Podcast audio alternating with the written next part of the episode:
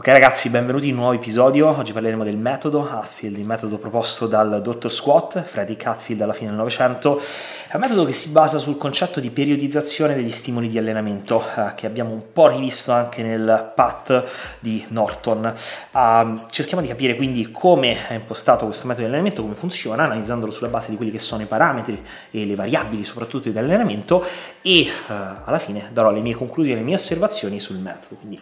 andiamo sul video. Allora, sostanzialmente il concetto uh, di Hatfield è quello di ricercare uno sviluppo quanto più completo del muscolo, quindi a carico di tutte le componenti del tessuto muscolare, in particolare quella sarcoplasmatica e miofibrillare. Uh, voi sapete che generalmente queste componenti vengono sollecitate soprattutto da uh, stimoli ipertrofici diversi, quindi rep range in qualche modo diversi, e proprio questo è il fulcro del metodo, ossia all'interno di una sessione di allenamento Hatfield va a impostare la scelta degli esercizi del rep range proprio per cercare cercare di stimolare tutte queste componenti. Più nello specifico eh, l'allenamento inizia con un esercizio multiarticolare in cui si lavora su un rep range tendenzialmente basso, quindi un 5-6 serie, di, uh, un 5-6 serie con anche 3 minuti di recupero, poi successivamente ci si sposta su un altro esercizio, altri due esercizi uh, che si basano sul rep range medio, quindi il rep range ipertrofico puro, quello dalle 8 alle 12 ripetizioni con una novantina di secondi di recupero e infine un ultimo esercizio di endurance muscolare o se vogliamo pompaggio uh, sulle 20 ripetizioni con poco recupero. Quindi capite bene che sostanzialmente l'idea di fondo è quello di andare a sollecitare tutti i meccanismi di adattamento ipertrofico, uh, quindi non si tratta semplicemente di lavorare sul rep range, ma inizierò a sollecitare inizialmente il danno muscolare, poi mi sposterò sempre più verso lo stress metabolico e di base ci sarà una forte sollecitazione di quella che è la tensione meccanica. Quindi sostanzialmente nell'arco dell'allenamento uh, di Hatfield tutte queste tre componenti, tutti questi tre meccanismi di adattamento vengono sollecitati e per questo rimando al video dedicato all'ipertrofia e come funziona. Ora dunque però per cercare di intabellare tutto quanto, analizzare quelli che sono i pro e i contro di questa metodologia,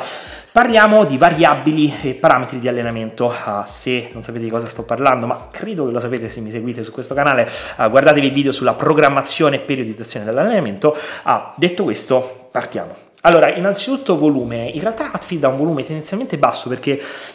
si parla di poche serie per esercizio ci sono un massimo di 4 esercizi per sessione di allenamento sul singolo distretto muscolare. Quindi sostanzialmente uh, si parla di un volume sì medio-basso, però va detta una cosa, poi mi ricollego poi alla seconda variabile di allenamento. Um, in realtà Hatfield lavora con un'intensità, un effort, sia intensità di carico che percepita, abbastanza alto. Quindi possiamo dire che questo volume è super super qualitativo, considerando tutto il warm up che si fa prima, in realtà questo è molto molto buono, nel senso che Hatfield non porta un volume eccessivo, ma possiamo dire che il volume è abbastanza giusto e corretto e soprattutto è molto molto qualitativo, quindi va commisurato ovviamente a questi altri eh, concetti. Sapete sempre che io non sono un fan dell'alto alto volume di allenamento, ma dico sempre, prima di tutto installiamo una giusta qualità di lavoro in termini di effort, quindi intensità eh, percepita in termini di carico. E andiamo quindi ad analizzare proprio queste variabili. L'intensità di carico eh, è, possiamo dire, media in realtà perché varia in base all'esercizio scelto, però Hatfield inizia con un'intensità di carico abbastanza elevata, lavora sul rep range di 5-6 ripetizioni e va detto che siamo di fronte a un atleta di powerlifting anche, quindi sostanzialmente un uh, ragazzone che sicuramente ha carichi molto molto elevati. Quindi lo scopo di Hatfield è comunque andare a progredire sulla forza, a progredire sui carichi che riusciamo a sollevare, quindi non soltanto l'intensità di carico può essere contestualizzata e può essere identificata come una variabile uh, alta, ma soprattutto possiamo dire che è la variabile di riferimento su cui nel corso del nostro mesociclo dovremmo andare a migliorare. Quindi sostanzialmente se vogliamo prendere un target, un obiettivo eh, per programmare la nostra sessione, il metodo Hatfield, dobbiamo cercare di migliorare alla fine del mesociclo il nostro 5-6 RM sull'esercizio ovviamente multiarticolare che abbiamo scelto. Anche l'intensità percepita è abbastanza alta perché da una parte dobbiamo considerare che anche se teniamo un minimo di buffer sul 5-6 RM o comunque tocchiamo soltanto il cedimento tecnico, uh, comunque stiamo parlando di cariche abbastanza elevati, quindi logicamente l'effort sarà alto. Per il resto Hatfield lavora sostanzialmente sul cedimento tecnico, non prescrive buffer esagerati, quindi possiamo dire che l'intensità percepita è molto molto buona perché comunque un cedimento tecnico sul secondo e terzo esercizio che sono sempre dei multiarticolari secondo Hatfield su un 8-12 RM, quindi pensiamo a un 8 RM eh, eh, cedimento tecnico sulla pressa, ecco l'effort è sicuramente molto molto elevato. Quindi da questo punto di vista un'ottima intensità percepita. Passando invece alla densità, anche questa è molto varia perché all'inizio, come ho detto, eh, si parla di 3 minuti di recupero, si sposta verso 90 secondi di recupero e infine l'ultimo esercizio anche 40-60 secondi di recupero. Quindi possiamo dire che la densità è piuttosto varia nel corso della sessione, sostanzialmente è media. Ora quindi da questo primo excursus sulle variabili dobbiamo subito capire che possiamo identificare un esercizio madre per ogni singolo distretto muscolare che è il primo esercizio che andiamo a fare, mm, cercheremo nel corso del mesociclo di migliorare questo 5-6 RM, quindi lo scopo è questo e se dovete impostare il vostro allenamento cercate di rendere il tutto funzionale a questo miglioramento, quindi per esempio se nello squat tendete a essere carenti sui glutei, ecco magari il resto della sessione di gambe cercate di dare uno spazio particolare all'allenamento per i glutei proprio per migliorare questo distretto che a livello sistemico è il distretto carente limitante nella vostra alzata, quindi cercate di funzionalizzare tutto il contorno proprio per la progressione sui carichi di questi esercizi madre che avrete scelto. Passando a parlare invece dei parametri, ecco la carenza principale del metodo Hatfield riguarda la frequenza, nel senso che lui parla di allenarsi tre volte a settimana con uno schema ABA, BAB, quindi scelgo due giornate A e B e le ripeto tre volte a settimana andando avanti, eh, per i più avanzati anche quattro volte a settimana scegliendo tre giorni ABC, quindi per esempio spinta, trazione, gambe e fare ABCA, BABC, ok avete capito, ABCA, BCAB, CABC, ok. E questo andrebbe in realtà contestualizzato e potrebbe essere contestualizzato sul discorso dei distretti carenti. Quindi, per esempio, invece di avere questa cadenza fissa, io semplicemente mi alleno quattro volte a settimana, alleno i distretti che stanno avanti le prime tre volte e eh, il distretto carente lo richiamo il quarto giorno o i distretti carenti li richiamo il quarto giorno. Questa potrebbe essere sicuramente una soluzione per contestualizzare il metodo. Per quanto riguarda poi un altro parametro che è interessante da analizzare è il tempo, nel senso che Hatfield dà in generale un focus particolare a quello che è la fase eccentrica del movimento e questo è molto interessante perché la dà sia in tutti gli esercizi, quindi dal primo esercizio fino all'ultimo, ed è interessante perché la dà soprattutto sull'esercizio in cui dovremmo cercare di caricare di più, però capiamo bene che il metodo Hatfield va a sollecitare molto il danno muscolare della sessione, perché il danno muscolare viene sollecitato tanto sia da carichi elevati, ma anche e soprattutto da ripetizioni eccentriche enfatizzate, quindi con eccentriche molto lunghe. Ecco, si creano tante micro lesioni a livello muscolare e quindi questo è sicuramente un meccanismo di adattamento